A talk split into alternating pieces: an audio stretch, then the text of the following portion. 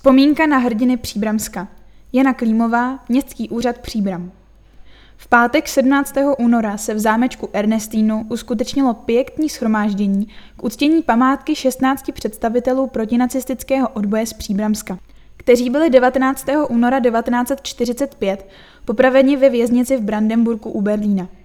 Setkání se konalo v obřadní síni za účasti vedení města Příbram, potomků popravených osob a dalších hostů.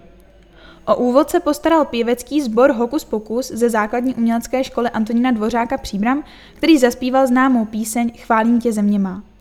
Další píseň Tam za řekou zazněla po krátkém slovu starosty města Jana Konvalenky.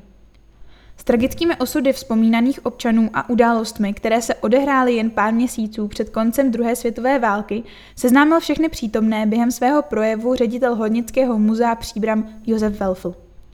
Na konci této akce zazněla česká státní hymna v podání Dominiky Zikmundové.